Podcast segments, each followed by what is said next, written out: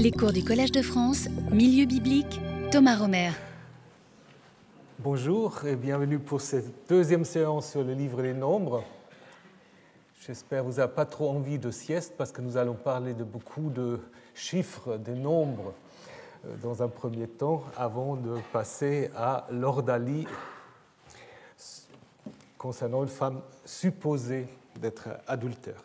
Je voudrais juste, par rapport à l'introduction, reprendre euh, une hypothèse qu'on va déjà voir tout de suite euh, vérifiable avec l'histoire de la femme adultère. Cette idée dont je vous ai parlé la semaine dernière, selon laquelle le livre des nombres, en fait, c'est le dernier livre du Pentateuque qui a vu le jour. C'est-à-dire, en fait, les ensembles Genèse, Exode, Lévitique étaient déjà clos. De l'autre côté, il y avait les, le Deutéronome. Et si vous voulez encore ajouter des compléments à la loi, on ne pouvait plus tellement les intégrer dans ces livres-là. Donc il fallait en fait inventer en quelque sorte les nombres. Et ça, vous le voyez très bien si vous regardez la conclusion, ou une double conclusion du livre du Lévitique. Hein, le livre lévitique aussi a connu deux conclusions. D'abord, le livre s'est arrêté au chapitre 26, et après on a encore ajouté le chapitre 27, en reprenant en fait plus ou moins la même conclusion. Tels sont les commandements, je me contente du chapitre 27, tels sont les commandements qu'il y avait à prescrit à Moïse pour les fils d'Israël sur le mont Sinaï. Donc vous voyez très bien, c'est une conclusion. Alors qu'est-ce que vous avez maintenant au début du livre des nombres? Les nombres commencent par Et Yahvé parla à Moïse dans le désert du Sinaï, dans la tente de la rencontre. Est-ce que vous voyez une différence? On est toujours encore dans le Sinaï, mais on est plus sur la montagne. Hein? C'est maintenant dans le désert du Sinaï, comme si le rédacteur de ce titre voulait déjà montrer en fait un statut différent des prescriptions du livre des nombres. Ils ne sont plus communiqués sur la montagne, hein, où c'était le lieu privilégié du contact qu'avait Moïse avec Yahvé. Ce que nous avons maintenant dans le livre des nombres, ce sont en effet des lois. Ben, on est toujours lié au Sinaï, mais on est déjà en quelque sorte dans le désert. Hein. Et vous pouvez très bien voir, je ne vais pas vous ennuyer avec tous les détails, mais vous pouvez voir qu'après les recensements, sur lesquels nous allons revenir dans un instant, les lois, les prescriptions qui sont données, en fait, c'est des textes qui auraient beaucoup mieux trouvé leur place dans le Lévitique, dans l'Exode ou encore dans le Deutéronome. Par exemple, l'exclusion des personnes lépreuses ou euh, affectées des, maladies cutanées, bah, ça correspond à Lévitique 13, où le sacrifice de réparation s'est traité en Lévitique 5. Pourquoi est-ce qu'on n'a pas ajouté ce complément-là? Ou encore, le cas sur lequel nous allons nous pencher, la femme adultère, en fait, ça aurait pu être un bon complément à Deutéronome 22, où l'adultère est traité je vous le montrerai dans, euh, tous les détails. Idem, euh, les offrandes pour la dédicace du sanctuaire, le chandelier, tout ça aura eu beaucoup mieux sa place à la fin du livre de l'Exode. Également, les prescriptions encore autour des personnes impures au moment de la Pâque ou ceux qui sont en voyage. On aura pu le mettre après Exode 12. Donc on ne l'a pas fait et je pense que ça confirme un peu cette idée que ces ensembles-là n'admettaient plus qu'on ajoutait encore des grandes choses. Donc, il faut vraiment vous imaginer livre des nombres comme un pont hein, pour lier en fait les deux grands ensembles, Genèse, Exode, Lévitique et le Deutéronome. Nous avons vu la semaine dernière que le livre des nombres doit son nom surtout à ces deux grands recensements que nous avons au chapitre 1 et au chapitre 12. Alors je ne sais pas si vous avez déjà lu, est-ce que vous avez lu ce recensement? Oui Alors si quelqu'un peut m'expliquer tous les nombres, je lui payerai une belle bouteille de champagne. On reviendra là-dessus. Première chose qu'il faut dire, évidemment, vous avez là d'abord la, construction d'Israël, on peut dire c'est assez traditionnel, puisqu'on a un peuple organisé en douze tribus, mais en même temps, il y a déjà une différence par rapport à des listes plus traditionnelles. Première différence, c'est que Lévi, qui évidemment dans la Genèse est un des fils de Léa, bah, il n'apparaît plus du tout dans cette liste. On parlera beaucoup des Lévites dans la suite, mais dans le comptage du chapitre 1 et du chapitre 26, il n'y a plus de Lévi. Alors comment va-t-on faire pour arriver à 12 il faut, il faut trouver une combine. Et la combine, c'est en effet euh, de considérer la maison de Joseph, c'est-à-dire de partager Joseph en deux, car selon la Genèse, Joseph a deux fils, Éphraïm, Manassé, qui correspond évidemment aussi à des régions dans le nord d'Israël. Hein. Et c'est exactement ce, qu'on va faire euh, pour obtenir le chiffre 12. Hein. Lévi à part, et pas Joseph, mais à la place de Joseph, à la place de Joseph, donc, vous avez euh, Éphraïm et Manassé. Alors, je vous ai mis euh, des couleurs différentes. Euh, ce qui est en noir, selon la Genèse, ce sont les fils de Léa, donc euh, la première femme de Jacob. Je ne vais pas vous re-raconter l'histoire, vous la connaissez. Sans ça, vous allez la relire. ben oui, quand même. Donc ça, c'est les fils de Léa, sauf évidemment Lévi, hein, Lévi qui est traité à part. Ensuite, ce que vous avez en bleu, ce sont les deux fils donc, de la servante de Rachel, Bilha, qui l'avait remplacée puisqu'elle a été stérile longtemps. Ensuite, envers les fils de Tzilpa, qui elle est la servante donc, de Léa, qu'elle avait aussi donc, euh, mise à contribution. Et finalement, en rouge, alors les fils donc, de Rachel et le petit-fils de Rachel, à savoir Ephraim et Manassé, qui sont les fruits de l'union de Joseph et de Asenet. Alors, si vous regardez un peu euh, ces tableaux, vous voyez que l'ordre ne correspond pas vraiment à celui des naissances euh, tel qu'il est décrit dans la Genèse. Il ne correspond pas tout à fait non plus à un regroupement par mère. En Genèse 35, qui est un texte sacerdotal, on regroupe en fait les tribus selon leur mère. Hein. Pourquoi il y a ces différences? On, les aurait presque si on n'avait pas Gad qui se met là entre Siméon et Judas. On aurait presque une sorte de regroupement euh, par mère, donc c'est assez proche, mais pas tout à fait la même chose. Et pourquoi? Il faut lire le chapitre 2. Parce que, en effet, dans le chapitre 2, les tribus sont en effet organisées par trois, groupées autour du sanctuaire, euh, et donc un peu comme un camp militaire, je reviendrai là-dessus. Et le fait qu'on a mis en fait Gad en troisième position permet à Judas, en quatrième position, de prendre en fait la tête. Donc là, vous avez Rouben, Simeon, Gad, ça c'est les premiers trois. Hein.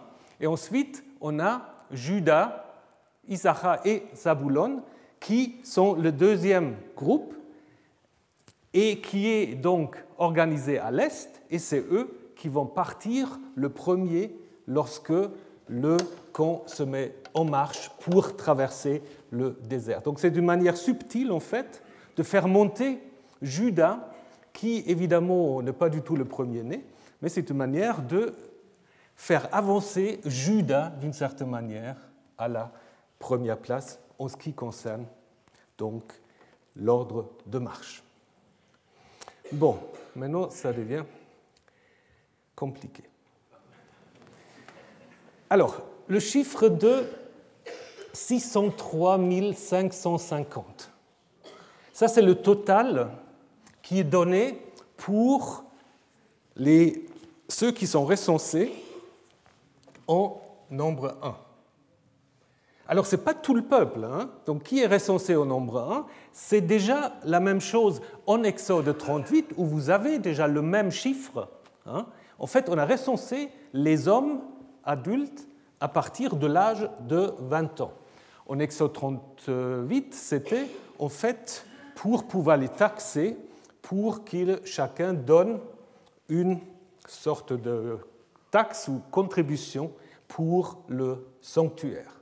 Et là déjà, on a, cette, euh, on a déjà cette, euh, ce recensement avec exactement le même chiffre, ce qui a fait penser déjà aux commentateurs juifs, Rachi et Narmanide, euh, qu'il devait s'agir en fait du même recensement, parce que c'est quand même curieux de faire deux recensements et de tomber exactement euh, sur le même montant.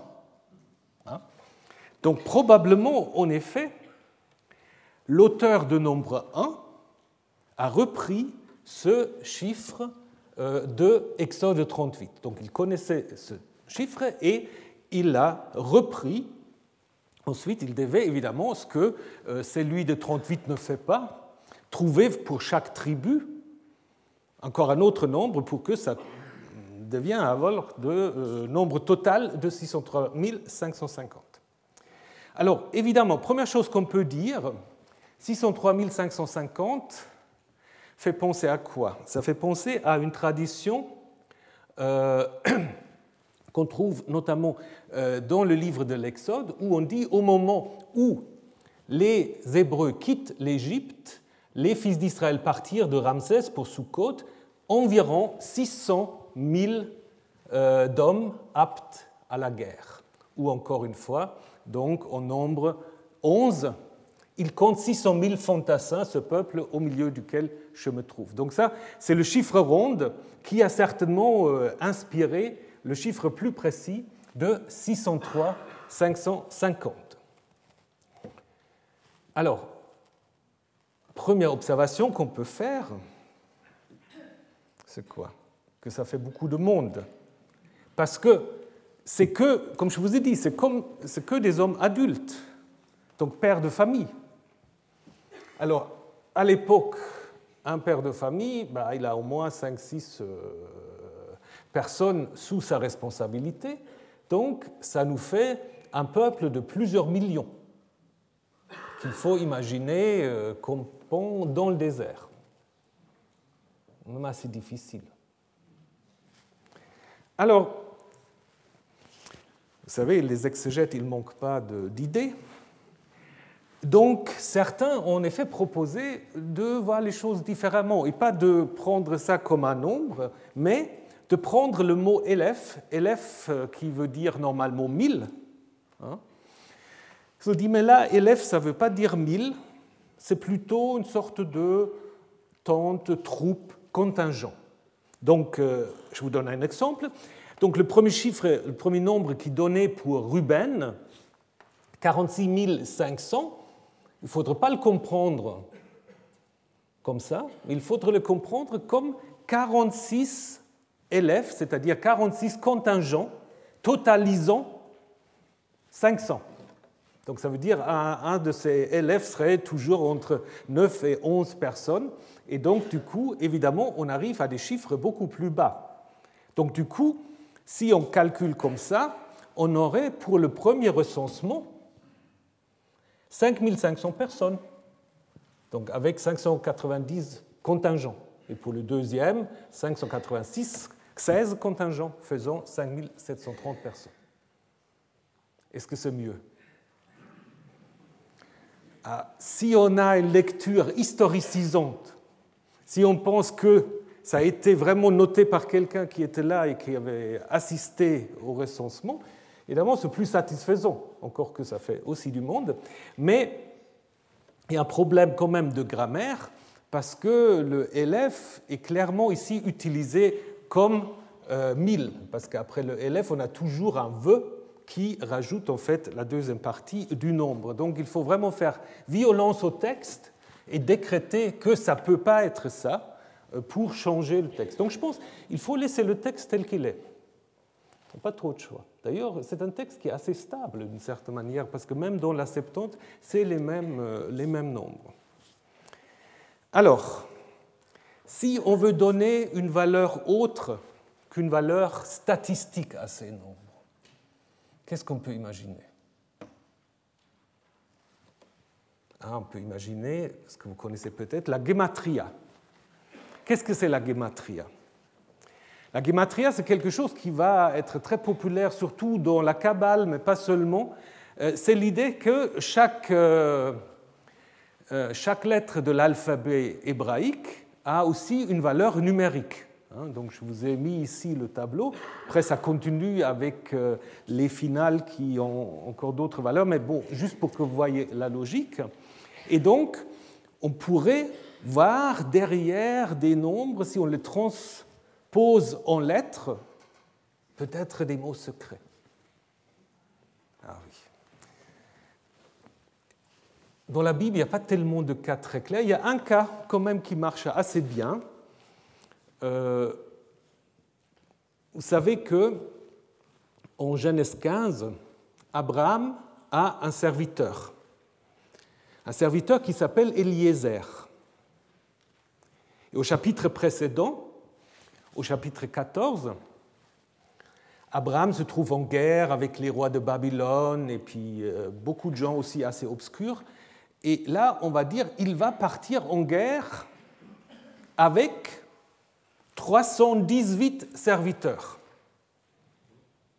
Pourquoi 318 Alors là, ça marche assez vite parce que le valeur numérique de Eliezer, hein, si vous prenez chaque lettre qui constitue le nom, vous le transposez en, euh, en chiffres, alors vous arrivez en effet à 318.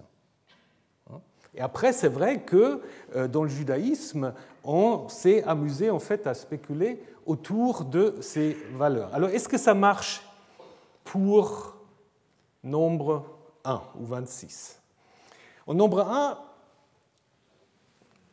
Dieu dit à Moïse et à Aaron, faites le dénombrement de toute l'assemblée des fils d'Israël, Roche, donc euh, ce ou est Roche, Kol Adat Bene Israël. Alors, si on prend Roche Kol, hein, donc euh, le, toute euh, la tête de tout, on a donc 551. Et si vous prenez Bené Israël, je vous l'ai euh, présenté là, vous avez 603. 603. Donc vous avez 603, 551. Il y en a un de trop. Bon, alors après, on peut dire c'est Moïse, parce qu'il n'est pas, pas compté là-dedans. Vous pouvez aussi prendre, euh, non pas euh, Roche Cole, euh, mais vous pouvez prendre Cole et date, donc la totalité de l'assemblée. Alors à ce moment-là, vous trouvez en effet le chiffre exact de 603 et 550. Donc c'est 603 et pas 603. Euh, le problème avec cette théorie, c'est lequel? Le problème avec cette théorie, en fait, pardon, le problème avec cette théorie, c'est que ce n'est pas la totalité des fils d'Israël. Pourquoi ce n'est pas la totalité des fils d'Israël? Parce que, je vous l'ai déjà dit tout à l'heure, si vous prenez encore une fois le tableau,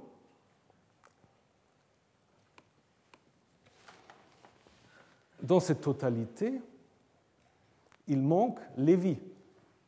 Donc ce n'est pas la totalité des fils d'Israël. Donc du coup, ce 603, 550 ne peut pas, à mon avis, être ça puisque après, dans les chapitres qui viennent, on va en effet avoir un recensement très complexe et très compliqué des Lévites, Hein, je ne vais pas aller dans tout le détail. Les Lévites, en fait, sont censés euh, en fait, se substituer, selon la théorie des nombres, au premier-né d'Israël, parce qu'il y a une loi qui dit chaque premier-né doit être consacré à Yahvé.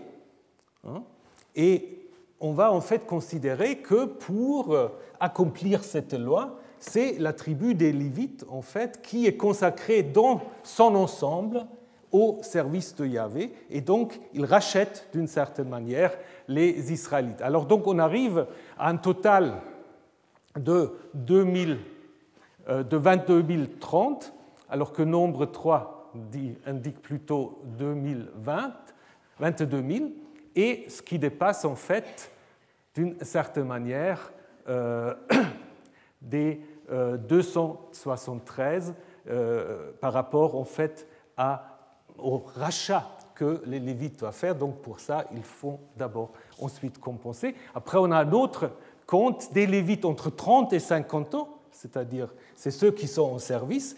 Et finalement, en nombre 26, on donne encore une fois un autre chiffre pour les Lévites qui augmente aussi légèrement à 23 000. Donc ça veut dire que cette gematria qui interprète les 603 550, dans le sens que c'est toute l'assemblée des fils d'Israël, bah, ça marche au niveau du chiffre, mais c'est peut-être pas tellement l'idée, puisque les Lévites, bah, voilà, ils sont comptés en plus, donc il faudrait certainement les rajouter d'une manière ou d'une autre. Donc ce n'est pas toute l'assemblée. Alors, qu'est-ce que ça peut être? D'abord, faisons un petit détour et rappelons que, en fait, le, décompte que vous avez au nombre 1 et au nombre 26, c'est un décompte, en fait, qui considère des hommes capables à prendre les armes. Si nous partons de l'hypothèse que c'est un texte récent et si nous, prenons, si nous prenons en considération ce que nous savons des recensements de l'armée perse, alors là, ça devient intéressant. Puisque nous avons plusieurs euh, auteurs antiques, Hérodote, Strabon et d'autres, qui nous renseignent sur l'armée perse, en disant par exemple que le service militaire commençait chez les Perses à 20 ans. Et comme par hasard, au nombre 1, c'est les Israélites à partir de l'âge de 20 ans. Ensuite, on apprend aussi chez euh, Clitarque d'Alexandrie que l'armée perse aurait été organisée en 12 unités, bah, comme les 12 tribus. Et si vous prenez ce texte de Hérodote, c'est un texte qui est quand même très intéressant. Parce qu'on va lire que, voilà, là, donc il décrit en fait le camp des Perses, euh, comme ils se mettent en marche, et le signal du départ est donné par une trompette. Si vous avez bien lu nombre 10, il y a aussi la trompette qui se met à sonner au moment du départ. Ensuite, au-dessus de la tente du roi, brillait l'image du soleil et le feu. Et pensez à la colonne de feu que vous avez en nombre 10. Après, un char consacré à Jupiter, donc Ahura Mazda probablement, puisque c'est un auteur romain qui nous parle là. Et pensez à ce que nous avons en fait en nombre 10 par rapport à l'arche. L'arche est aussi là, donc je vous ai montré ça la semaine dernière, et donc la cavalerie des douze tribus. C'est quand même beaucoup des choses pour être simplement dues au hasard. Donc je pense en effet que l'auteur des premiers chapitres et des nombres a voulu représenter l'armée de Yahvé avant la conquête à l'image de l'armée perse. Ce que je vous ai dit aussi, cette idée que les tribus s'organisent en unités de trois euh, autour d'un camp, euh, c'est quelque chose qu'on n'a pas du tout dans les autres livres euh, du Pentateuque. Donc l'idée peut, peut venir de là. Et puis on observe aussi qu'il y a une tendance à augmenter les nombres. Vous voyez ça dans les livres des chroniques, hein, qui sont plus récents que les livres des rois, où là aussi tout d'un coup l'armée euh, euh, judéenne devient plus grande que l'armée des Perses. même déjà dans les textes assyriens. Par exemple, dans un texte, Sennacherib, quand il fait sa campagne dans le Levant, il se vante d'avoir fait 200 150 prisonniers à Jérusalem, alors que Jérusalem, à cette époque, a peut-être 20 000 habitants. Et ce qui est intéressant, et ça rappelle aussi un tout petit peu les nombres, c'est que c'est aussi un chiffre qui n'est pas un chiffre rond, un chiffre euh, qui semble être très précis, mais c'est peut-être un peu euh, le souci de faire vrai. Donc au lieu de dire 200 000, bah, je vais dire un truc un peu plus, euh, plus précis, hein, et ça donne l'impression, ça devient plus, euh, plus vrai. Idem Hérodote qui nous disent que l'armée perse aura eu plus qu'un million d'hommes. Alors vous imaginez une armée avec un million d'hommes qui se met en marche. Donc on, a cette tendance, donc certainement aussi dans nombre 1 et 26. Alors, de nouveau, on peut revenir au fait que ça tourne autour de ce chiffre de 600 000 qui est probablement connu par l'auteur, qui lui vient probablement de la tradition sacerdotale et qui évidemment aussi est au service d'un message théologique. C'est d'abord pour montrer que les promesses de multiplication hein, qui ont été données euh, à Abraham, Isaac et Jacob lorsqu'on disait ta descendance sera aussi nombreuse que le sable de la mer ou que les étoiles au ciel, que ça commence à s'accomplir, encore qu'on peut encore les compter selon le livre des nombres. Mais en effet, si, euh, si nous reprenons les textes de la Genèse, mais aussi en Deutéronome, on dit que lorsque Jacob descend en Égypte, sa famille compte 70 personnes. En Genèse 15, Dieu, dans une sorte de vision prophétique, dit à Abraham que sa descendance sera 400 ans en Égypte. Alors 400 ans, euh, ce n'est pas tout à fait la théorie qu'on a dans le livre de l'Exode, parce qu'on a l'impression que ça se passe très vite, qu'il y a juste deux pharaons qui se succèdent. Hein. Mais là, 400 ans. Alors 400 ans, c'est quoi? Pour dire de nouveau, si on prend les nombres, ça pourrait être 10 générations si on prend comme euh, moyenne d'une génération 40 ans. 40 hein. ans dans le désert, la, mort d'une génération. Alors du coup, si vous pensez encore à nombre 23, où le prophète moabite Balaam prononce cette question, qui peut compter la poussière de Jacob et les dizaines de milliers d'Israël. Alors si vous multipliez 70 par 10 000, vous arrivez à 700 000. Donc, euh, et puis si vous le comptez euh, divisé par 12 pour avoir la place encore pour la vie, vous arrivez à quelque chose de 640 000. Alors est-ce que c'est -ce c'est des calculs comme ça? Possible. Comme je suis très nul en mathématiques, je suis allé voir sur Internet qu'est-ce qu'on peut dire sur le chiffre 603 550. Et il y a quand même une chose qu'on peut dire, c'est que c'est un nombre qui est divisable par 12 autres nombres. comme il y a 12 tribus, on peut quand même se poser la question si c'est un simple hasard ou si on n'avait pas là quelqu'un qui, qui, a fait des études de mathématiques euh, à Babylone. C'est possible. Hein. C'est tout à fait possible. Je vais vous donner encore quelques d'autres indications. Je pense pas par hasard que 603 550 peut être divisé par 12 autres nombres, comme les 12 tribus. Hein. Alors, on peut aussi évidemment s'intéresser à ce qui se passe entre le premier et le deuxième recensement, hein, parce que là aussi il y a des choses très intéressantes qui, euh, qui se passent, il y a des tribus qui deviennent plus importantes, il y a des tribus qui perdent beaucoup. Alors d'abord, quand on regarde, les chiffres, ben, on voit quand même que Judas, dans les deux cas, est la tribu la plus importante. Hein. Donc ça, c'est clair. Maintenant, si vous prenez Ephraim et Manassé ensemble, vous arrivez à peu près au même chiffre. Hein.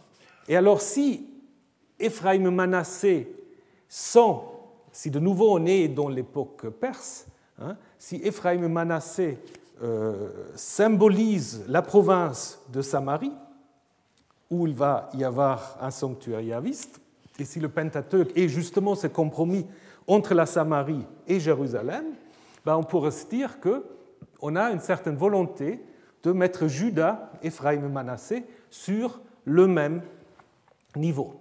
Alors, euh, on peut aussi penser en effet à Caleb et à Josué, hein, qui sont en effet les deux des espions qui, euh, contrairement à leurs collègues, sont tout à fait d'accord de euh, se mettre en place pour la conquête. Et donc du coup, Judas a beaucoup de monde. Alors pour Éphraïm, c'est un peu difficile parce qu'Éphraïm semble perdre, mais dans la deuxième partie, il y a une confusion apparemment entre Éphraïm et Manassé, parce que Manassé est mis avant Éphraïm. Donc probablement, il faudrait plutôt penser à 50 700 pour, euh, euh, pour euh, Josué. Donc du coup, on pourrait aussi mettre cela en rapport avec cette histoire. Et puis finalement, le, la tribu qui fait une chute dramatique, une tribu qui n'a jamais existé, c'est une tribu inventée, la tribu de Siméon, hein, bah, c'est certainement lié à l'histoire de Nombre 25, puisque c'est justement un descendant de Siméon qui provoque la colère et le fléau, puisqu'il a couché avec une femme madianite. Et à la suite de cela, en fait, euh, un grand fléau va s'abattre sur les Israélites. Donc, je pense qu'on peut en effet aussi euh, s'intéresser aux différents euh, changements qui interviennent dans la dans l'importance ou la chute de certaines tribus, qui certainement a aussi ses raisons. Mais pouvoir, jusqu'à maintenant, pouvoir expliquer chaque nombre, c'est très difficile. Je pense, le 603, 550, ça peut venir des spéculations mathématiques, et après, il fallait euh, y faire figurer les 12. Alors, on peut peut-être aller encore un tout petit peu plus loin, si vous avez encore le courage de me suivre. Peut penser à l'astronomie. Parce que les Babyloniens étaient forts en mathématiques, ils étaient aussi forts en astronomie. Et donc si on part de l'idée que l'auteur de nombre 1, c'est quelqu'un qui a fait ses études à Babylone, ou qui a eu peut-être un père qui a fait ses études à Babylone lors de l'exil, ben, on peut penser en effet qu'il y a quelques influences. Donc on a déjà vu 600, alors ça, ce n'est pas un problème, 600 000, c'est 12 fois 50 000. Mais ce qui est intéressant, en effet, aussi, c'est, comme l'a observé euh, Michel Barnois, c'est euh, la plupart des chiffres reflètent en fait un système sexagésimal, hein, et pas en, 10. Un, système en 6 hein, qui est typique justement des mathématiques babyloniennes. Et puis, ce qu'on peut dire aussi que, euh, donc, par rapport à ces 50 000 qui ont fait le, le, 12, le 12e de 600, dans les deux recensements, il y a six tribus qui sont au-dessus et six tribus qui sont au-dessous. Donc ça aussi, c'est probablement pas simplement un hasard. Les douze tribus, si on fait maintenant un peu la spéculation astronomique, bah, c'est évidemment aussi douze mois. Zodiac, si vous voulez. Premier total de Benjamin si vous laissez du côté les zéros, 354. 35 400, donc M. Barnouin pense en fait qu'on peut laisser les 0, 0 de côté. 354, ben, c'est l'année lunaire, qui est important pour les Babyloniens. Et dans le recensement qui est en lien avec, euh, dans l'offrande, pardon, qui est en lien avec le premier recensement en 38, on dit en effet qu'il faut offrir pour le sanctuaire 29 talents et 730 cycles, shekel si vous voulez. Alors 29, à mois lunaire, 730, deux fois 355, 365. Euh, donc l'année solaire, qui se divise. Donc je suis simplement, euh, je ne suis pas souscrit à tout ça, donc je vous présente l'hypothèse.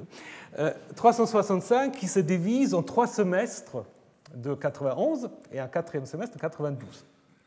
Et puis, au nombre 3 dont je vous ai parlé tout à l'heure, il y a 273 personnes à racheter premier-né, et ça fait justement trois semestres à 80 jours. La différence entre les deux recensements, donc euh, ce qui change au niveau du chiffre, est de 1820, ce qui pourra faire 20 fois 81, 91, donc 20 fois les trimestres de l'année solaire. On peut encore aller plus loin. Il y a deux nombres qui sont attestés de manière identique, mais pour des tribus différents. 405, donc toujours en laissant du côté le 2 0 à la fin, 405 hein. apparaissent deux fois, une fois pour Manassé, une fois pour Gad, et 534, une fois pour Nephtali, une fois pour Asher. Bon. Et si, mais il faut le faire, si on les ajoute au chiffre de base, qui est le 6000, toujours sans les zéros, on arrive à 6939. Qu'est-ce que c'est? Je l'ai appris aussi, je ne savais pas que ça existe. C'est le cycle de Méton. Méton, un astronome de l'Antiquité qui avait remarqué que 19 années solaires correspondent à 535 mois lunaires, c'est-à-dire 5039 jours. Bon, est-ce que tout ça est convaincant? Je ne le sais pas. Je ne le sais pas parce qu'il y a beaucoup de... Ah, il trouve encore aussi des années de Vénus et tout ça, mais le problème, c'est que c'est très sélectif. C'est très sélectif. Hein. et donc, il va aussi chercher justement dans, euh, dans Exode 38. Et puis, il n'a pas, jusqu'à maintenant, j'ai suivi toutes ses publications. C'est un homme qui est passionné par son idée, euh, mais il n'a pas donné l'explication pour chaque chiffre. Et donc la clé de lecture semble quand même un tout petit peu difficile. Si c'était évident pour chaque chiffre, alors euh, sans problème. Qu'il y a un peu de spéculation mathématique, ça je pense tout à fait.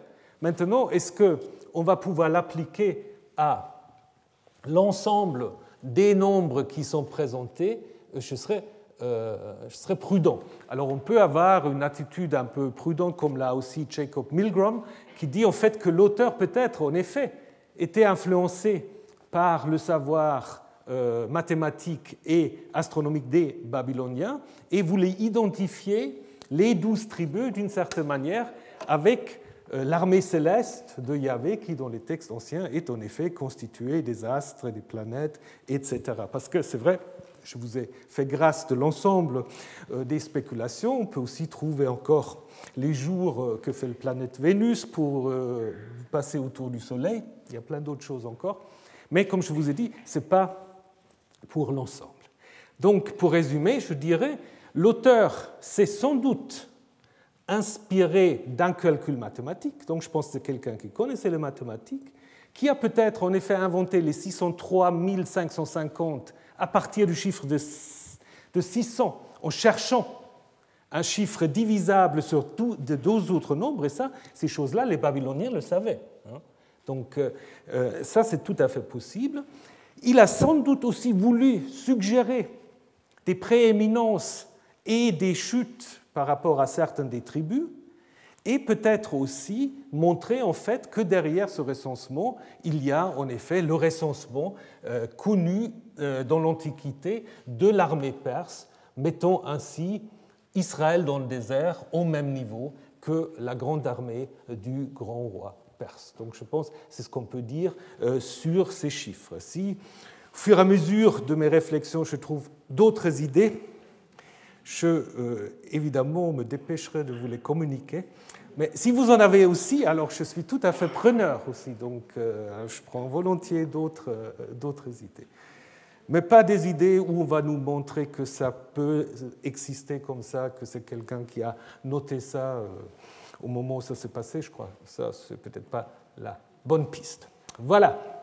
Alors venons maintenant à ce rituel qui concerne la femme adultère. Donc ce rituel, en fait, se trouve dans ce que je viens vous montrer, dans les suppléments, hein, dans les suppléments à la loi, entre 5 à 10 et euh, la loi sur le nazir, qui est quelqu'un qui se consacre à Yahvé et qui, d'une certaine manière, se trouve aussi en marge de la communauté. Euh, rituel est lié en fait au rituel euh, ou au texte qui les entoure par des mots-clés. Un mot-clé, c'est tamé, tamé qui veut dire impur ou impureté. Hein. ça, c'est un mot qu'on trouve en effet dans le passage qui précède, où les questions des personnes qui, pour toutes sortes d'impuretés, doivent s'éloigner euh, du camp, mais aussi dans l'histoire du Nazir, au chapitre suivant, euh, dont on va dire là, lorsque il va être en contact avec un cadavre, il devient impur, il doit donc interrompre euh, sa situation de consacré et se reconsacrer à nouveau. Donc c'est un peu ce que Martin Buber avait appelé les Leitwörter, les mots-clés, qui souvent structurent des ensembles bibliques. Donc ça, c'est une très bonne observation. Vous voyez que beaucoup de, passages de la Bible sont en fait liés euh, entre eux par des mots-clés, hein, qui n'ont pas forcément le même sens euh, dans, dans, chaque, dans toutes les utilisations, mais qui font une certaine cohérence. On peut aussi observer quelque chose de similaire pour la racine ma'al, qui veut dire être infidèle, et qu'on trouve donc aussi déjà au chapitre 5 et ensuite deux fois donc, dans notre passage. Donc nous avons en effet là clairement un texte qui se veut un complément aux lois sur l'adultère. Donc l'adultère, en effet, c'est un problème important dans les cultures du Proche-Orient ancien, pas seulement dans les cultures du Proche-Orient ancien. C'est un peu général, aujourd'hui c'est un peu différent, mais... Et puis ce qui est surtout différent, c'est euh, ce qu'on entend quand on parle d'adultère. Donc parce qu'évidemment, il n'y a pas ça des milieux, qu'est-ce qu'il faut dire? Des gens qui pensent en effet qu'ils peuvent euh, régler des questions d'éthique euh, sexuelle en citant des textes bibliques. Alors bon, euh, on peut citer le décalogue, tu ne commettras pas d'adultère. Mais qu'est-ce que ça veut dire en fait à l'époque? Alors le fait que ça se trouve dans le décalogue montre en effet que cet interdit est un interdit tout à fait fondamental, puisque le décalogue est une sorte de résumé de ce qui fait en fait l'essence même de toute la législation Sinaï. Euh, ça c'est clair. Mais il ne s'agit pas, en fait, en premier lieu, d'une question d'éthique sexuelle. C'est beaucoup plus une question juridique, une question d'identité, une question politique, tout ce que vous voulez. Donc, il faut vous rappeler que, évidemment, ces textes ont vu le jour euh, où l'homme est en effet euh, considéré comme étant le propriétaire de la femme. D'ailleurs, il y a le terme. Donc l'homme, quand il se marie à une femme, il devient son Baal. Hein, Baal, c'est euh, le maître, le seigneur. Et la femme qui est épousée, elle devient une Baoulat. On ne peut même pas traduire, c'est le participe passif. Celle qui est possédée, non pas possédée, celle qui a un propriétaire. Vous comprenez l'idée donc. Hein. Euh, et donc, l'adultère, ce qu'on appelle nous l'adultère, c'est surtout une atteinte à la possession d'autrui. Donc euh, si un homme va voir une prostituée, couche avec elle, ce n'est pas un adultère. Hein, vous connaissez l'histoire de Judas hein, en Genèse 38. Ce n'est pas un problème. Le problème se pose lorsque, en fait, vous couchez avec une femme mariée. Et la, sévérité des lois que je vais vous présenter tout de suite, la sévérité de ces lois, en fait, s'explique, bah, pas plusieurs raisons, mais par deux raisons principales. Le premier, justement, c'est cette idée, en fait, euh, on ne peut pas porter atteinte à la propriété d'autrui. Hein. Donc même, vous allez le voir tout de suite, vous allez coucher avec une euh, femme qui n'est pas mariée, s'il n'est pas fiancé, si vous êtes d'accord de l'épouser, c'est bon aussi. Et on ne demande pas tellement l'avis à la femme, évidemment. Mais peut-être le deuxième, la deuxième raison, peut-être c'est ça la raison la plus, et puis qui est aussi en quelque sorte derrière le texte que nous allons voir, la, la deuxième raison, c'est une angoisse très masculine, surtout en absence de test de DNA. Comment un homme qui va sa femme enceinte, comment il peut être sûr que l'enfant est de lui? Ah. Aujourd'hui, on peut faire des tests. Ben, à l'époque, c'était difficile. Donc chaque grossesse de la femme était un moment d'angoisse. Bon, ça dépend après des caractères sans doute, mais on peut imaginer de ce que je vais vous présenter au nombre 5, que c'était quand même un, moment difficile pour l'homme. Bah, ça dépend aussi évidemment de toutes sortes d'autres religions et de relations. Mais euh, donc d'où l'idée de sanctionner ce qu'on appelle nous adultère de manière très forte, hein, pour justement éviter de telles angoisses, qui étaient sans doute pas fondées. Hein. Et si vous regardez le euh, livre du Deutéronome, vous avez au chapitre 22 toute une série des lois hein, qui en partie s'inspirent du Proche-Orient ancien, mais parfois sont encore plus radicales que les textes que nous avons dans les lois assyriennes ou dans le code de Hammurabi. Donc là, il y a un premier cas.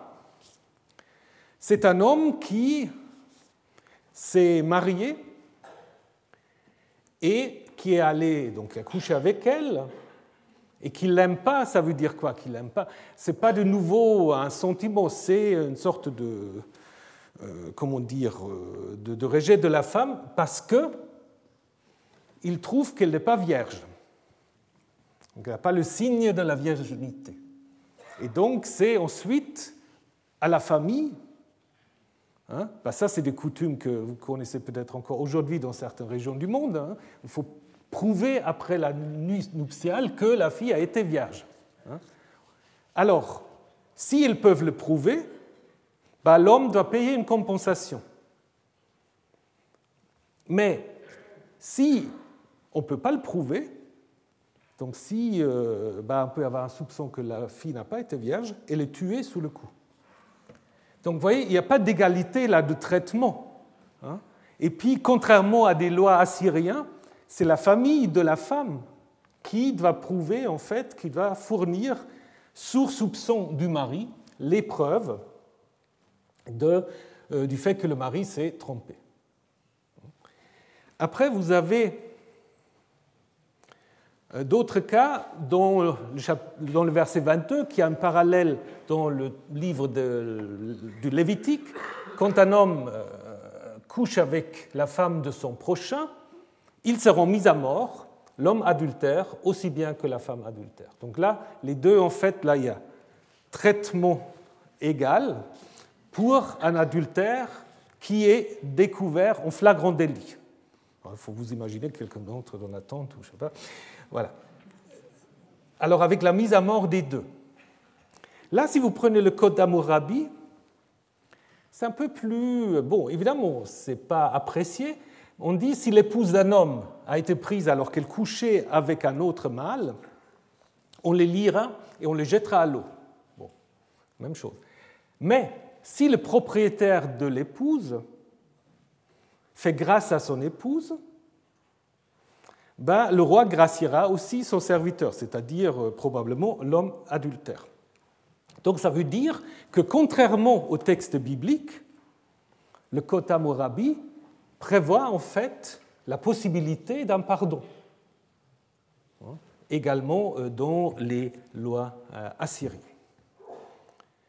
Et puis, un dernier cas où la femme est prise de force, où il s'agit de viol en fait.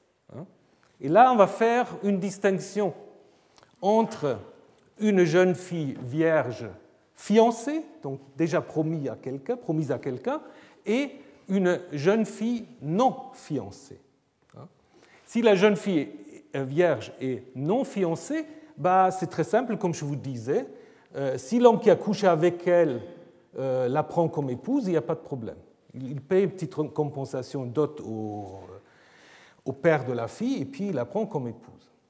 Alors pour une fille euh, vierge fiancée, c'est différent. Hein. Donc euh, si ça se passe dans la ville, les deux sont mis à mort. Si c'est à la campagne, bah, la fille est épargnée parce que on peut se dire elle a crié personne ne l'a entendu.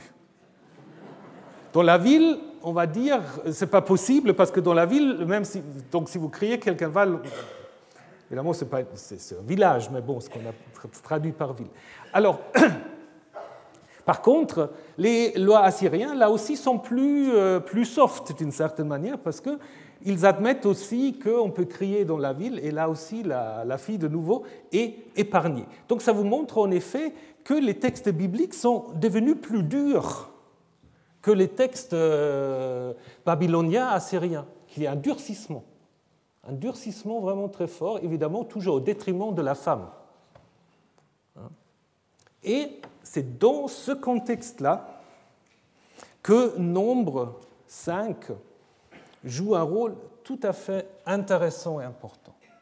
Parce que c'est un complément, un complément un peu subversif quand même. Alors je vais vous lire encore le texte et puis on va, va le reprendre. je vais vous faire encore quelques commentaires, on a encore un petit moment. Donc on va regarder ensemble le texte. C'est un texte assez curieux, euh, mais qui, d'une certaine manière, veut un tout petit peu, me semble-t-il, désamorcer certaines des prescriptions du Deutéronome. C'est aussi un peu dans ce sens-là que le judaïsme l'a compris. Alors, regardons ce texte. Yahvé parle à Moïse, parle aux fils d'Israël. Tu leur diras, si un homme, un homme dont la femme s'est détournée et lui a été infidèle, et un homme a couché avec elle, littéralement, une couche de semences, donc à coucher avec elle jusqu'à l'éjaculation, donc euh, qu'il y a possibilité de grossesse. Et cela a été caché aux yeux de son homme, son mari. Elle s'est dissimulée, elle s'est rendue impure, mais il n'y a pas de témoins. Donc il n'y a pas de témoins contre elle. Elle n'a pas été prise. Et alors un esprit de jalousie passe sur lui, donc c'est le mari, et il devint jaloux de sa femme, alors que celle-ci s'est rendue impure. Ou bien un esprit de jalousie passe sur lui, alors que celle-ci ne s'est pas rendue impure. Donc vous voyez, il y a deux possibilités. Alors dans les deux cas, ça c'est moi qui rajoute, l'homme amènera sa femme au prêtre et il apportera un don pour elle, à son sujet. Un dixième des fa de farine d'orge, c'est deux litres. Il n'y versera pas d'huile, n'y mettra pas d'encens. En effet, c'est une offrande de jalousie, une offrande de souvenir rappelant une faute. Le prêtre la fera approcher et il la placera devant Yahvé. Le prêtre prendra des eaux saintes. Alors là, qu'est-ce que c'est des eaux saintes? La Septante, le texte grec parle des eaux pures, d'autres des eaux d'un bassin, on reviendra là-dessus. Euh, donc les eaux saintes dans un vase d'argile et le prêtre prendra de la poussière qui se trouve sur le sol de la demeure du sanctuaire ou de l'autel, dit le syriaque, et la mettra dans les eaux. Le prêtre placera la femme devant Yahvé. Il déferra les cheveux de la femme, littéralement de la tête. Il posera dans ses mains les mains de la femme, le don du souvenir, c'est-à-dire le don de la jalousie, et dans la main du prêtre seront les eaux amères, donc les eaux saintes sont devenues les eaux amères. Euh, le Pentateuque samaritain parle plutôt des eaux qui éclairent, hein, donc qui, sont des eaux un peu de jugement. Euh, la Septante un peu similaire, des eaux de reproche, provoquant une malédiction. Hein, provoquant une malédiction ou alors là, de nouveau, le syriaque a ici éclairant, comme dans les autres versets.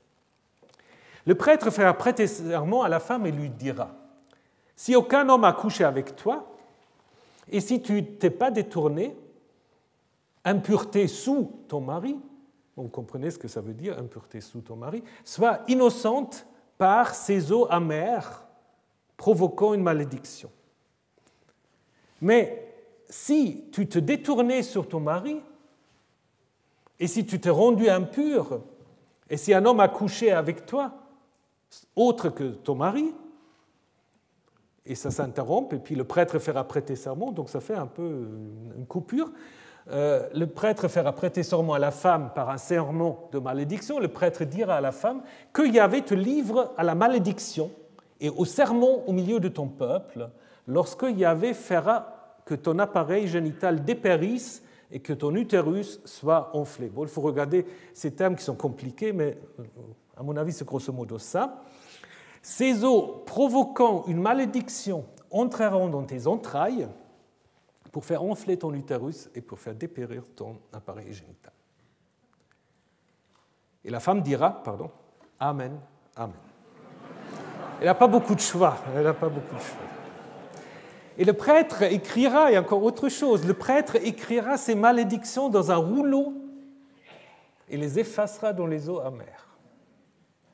Il fera boire à la femme les eaux amères, provoquant la malédiction, et entreront en elle les eaux provoquant la malédiction au vu de l'amertume. Et le prêtre prendra de la main de la femme le don de la jalousie, il présentera en l'élevant le don devant Yahvé, il la fera approcher, donc la femme, vers l'autel. Le prêtre prélèvera du, don son azkara, c'est-à-dire la partie qu'on va brûler, il la brûlera sur l'autel, après il fera boire les eaux à la femme. Si vous vous souvenez, il a déjà fait boire la femme. Il lui fera boire l'eau, alors il arrivera, la chose suivante, si elle s'est rendue impure, c'est-à-dire si elle a été infidèle à son mari, alors entreront elles les eaux provoquant la malédiction en vue de l'amertume, son utérus enflera, son appareil génital dépérira, et cette femme deviendra une malédiction au sein de son peuple. Et si la femme ne s'est pas rendue impure, mais si elle est intègre, elle sera innocentée et elle, littéralement, elle sera ensemencée de semences en hébreu. Hein. Donc soit l'homme couche de nouveau avec elle ou qu'elle reste euh, féconde. Et conclusion, c'est la Torah concernant la jalousie. Lorsqu'une femme se détourne de son mari et se rend impure, ou un homme sur lequel passe un esprit de jalousie, il devient jaloux de sa femme, il place la femme devant Yahvé, et pour elle, le prêtre exécute cette Torah. L'homme est innocenté d'une quelconque faute, mais cette femme portera sa faute. Voilà, donc c'est en effet un texte assez, euh, assez curieux, mais très intéressant. Probablement un texte, si vous avez suivi, qui n'est pas fait d'un seul trait. Je vous montre juste quelques exemples. Euh, d'abord, ça c'est quand on regarde l'hébreu. Euh, le terme qui est utilisé pour parler de l'esprit de jalousie, rouach, hein, rouach en effet, qui signifie l'esprit, l'orage, le vent, euh, etc., il est construit au verset 14 au masculin, alors qu'au verset 30, le mot est construit au féminin. Alors c'est possible en hébreu, vous pouvez dire. Mais si c'est un auteur, c'est quand même difficile d'imaginer qu'il utilise tantôt le féminin, tantôt le masculin pour la même expression. On voit aussi qu'il y a des interruptions. Donc, toi, si tu te détournais de ton mari, un homme a couché avec toi, à l'exception de ton mari, alors que ces eaux provoquant une malédiction. Donc vous pouvez très bien passer du verset 20 au 22, hein, alors que le 21 interrompt. Donc probablement, pourquoi il interrompt? Parce que on parle de Yahvé. Avant, on a l'impression que c'est une sorte de rituel magique. C'est les eaux, en fait, en elles-mêmes qui ont ce pouvoir de euh, amener le jugement, alors que le verset 21 a sans doute été ajouté hein, pour dire que l'auteur de tout ça, ce n'est pas les eaux amères, c'est bien Yahvé. De même, euh, le prêtre, il fait approcher deux fois la femme à l'autel, voyez, le prêtre, il va faire approcher, il la placera devant Yahvé, et encore une fois, au 18, et même encore une fois, euh, tout à la fin, mais là, c'est une sorte de résumé. Une répétition similaire se trouve entre les versets 24 et 26. Vous vous souvenez tout à l'heure qu'il fait boire au moins deux fois la femme. Finalement, je crois que c'est même trois fois. Euh, donc, où? Qu'est-ce que ça signifie? Est-ce que ça veut dire que c'est des sortes de reprises de Wiederaufnahme, comme disent les Allemands, euh, où le texte entre les répétitions indique que le prêtre en même temps fait autre chose et puis on revient en fait du côté de la femme? Ou est-ce que, ou est-ce que il s'agit de la combinaison de deux rituels différents? Dernière chose qu'on peut encore dire, donc c'est que, en effet, la fin originelle, c'est sans doute simplement le début du verset 29, c'est la Torah concernant la jalousie. Et après, on répète les choses et surtout, on ajoute tout cela pour parler en fait de l'homme, parce que jusqu'à l'homme a amené la femme et puis il a disparu de la scène. Hein? Et à la fin, on dit il faut le faire de toute façon, même s'il se trompe, il ne lui arrive rien. C'est ça l'idée. Hein. il sera innocenté de toute faute. Donc, je pense en effet, euh, ce qu'on peut dire, c'est que apparemment, il y a deux rituels qu'on a combinés. Il y a un rituel où la femme prête simplement un serment, affirmant son innocence, et un rituel durant lequel il devait boire des eaux dites amères. Il faut qu'on regarde la semaine prochaine qu'est-ce que ça veut dire. Et ce qui est intéressant, c'est que dans le Code Hammurabi, vous avez aussi les deux cas. Hein? Euh, si l'épouse d'un homme, son mari l'a mise en cause, donc euh, le mari qui met en cause, s'il n'a pas été surprise alors qu'il couche avec un autre mâle, elle prononcera le serment par le Dieu c'est tout, et il retourne à la maison. C'est assez bien. Après, il y a une autre loi, donc ça c'est si l'homme la soupçonne. Hein. Par contre, s'il y a une sorte de rumeur publique, si l'épouse d'un homme a été montrée du doigt à cause d'un autre mâle, mais s'il n'a pas été surprise alors qu'elle couchait avec un autre mâle, pour son mari, elle devrait plonger dans le fleuve. Alors ça, c'est moins drôle. Euh, ce qui est intéressant ici, c'est que vous avez la, suite, en fait, d'un serment et puis de ce qu'on appelle, nous, une ordalie. Hein. et c'est exactement ce que vous avez, en fait, à l'intérieur de nombre 5. Hein. vous avez, en effet, une sorte de combinaison d'un rituel de serment et d'un rituel impliquant l'eau. Non plus par l'immersion dans un fleuve, qui signifie, à mon avis, la mort, parce qu'on va les, on va les lier, hein, euh, mais par la consommation d'un liquide. On va essayer de voir un peu ce que ça peut être la semaine prochaine, euh, mais c'est sans doute quand même un peu inspiré de cela. Et là, il y a un article de Jeong John euh, sur les deux lois dans le passage de la sota, de la femme adultère, qui en effet, je pense, montre assez bien que le rituel d'Ordalie les eaux est probablement dans ce texte le rituel le plus ancien, qu'on a repris en le combinant avec, euh, avec les, euh, avec euh, le sermon, hein, pour en faire en fait quelque chose qui est presque plus littéraire que rituel. Parce que déjà les rabbins étaient très embêtés, euh, je vais vous montrer ça la semaine prochaine, c'était très embêtés parce que c'est très compliqué à mettre en place tout ce rituel. Voilà. Alors, la semaine prochaine, donc, nous verrons un peu comment il faut comprendre cette complexité. Et puis, euh, je vais aussi vous parler de, de la bénédiction sacerdotale, euh, qui est très intéressant. C'est un tout petit texte, donc on peut faire les deux choses la semaine prochaine, euh, qui, en effet, a ce parallèle dans les amulettes, qui est en fait le premier texte de la Bible qu'on a en dehors de la Bible au 5e siècle.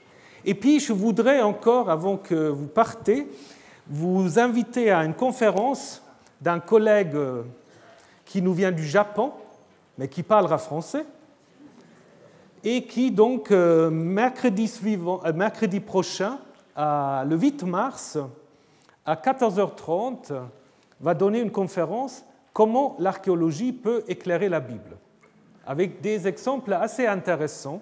Donc si vous avez un moment, bah, venez euh, l'écouter.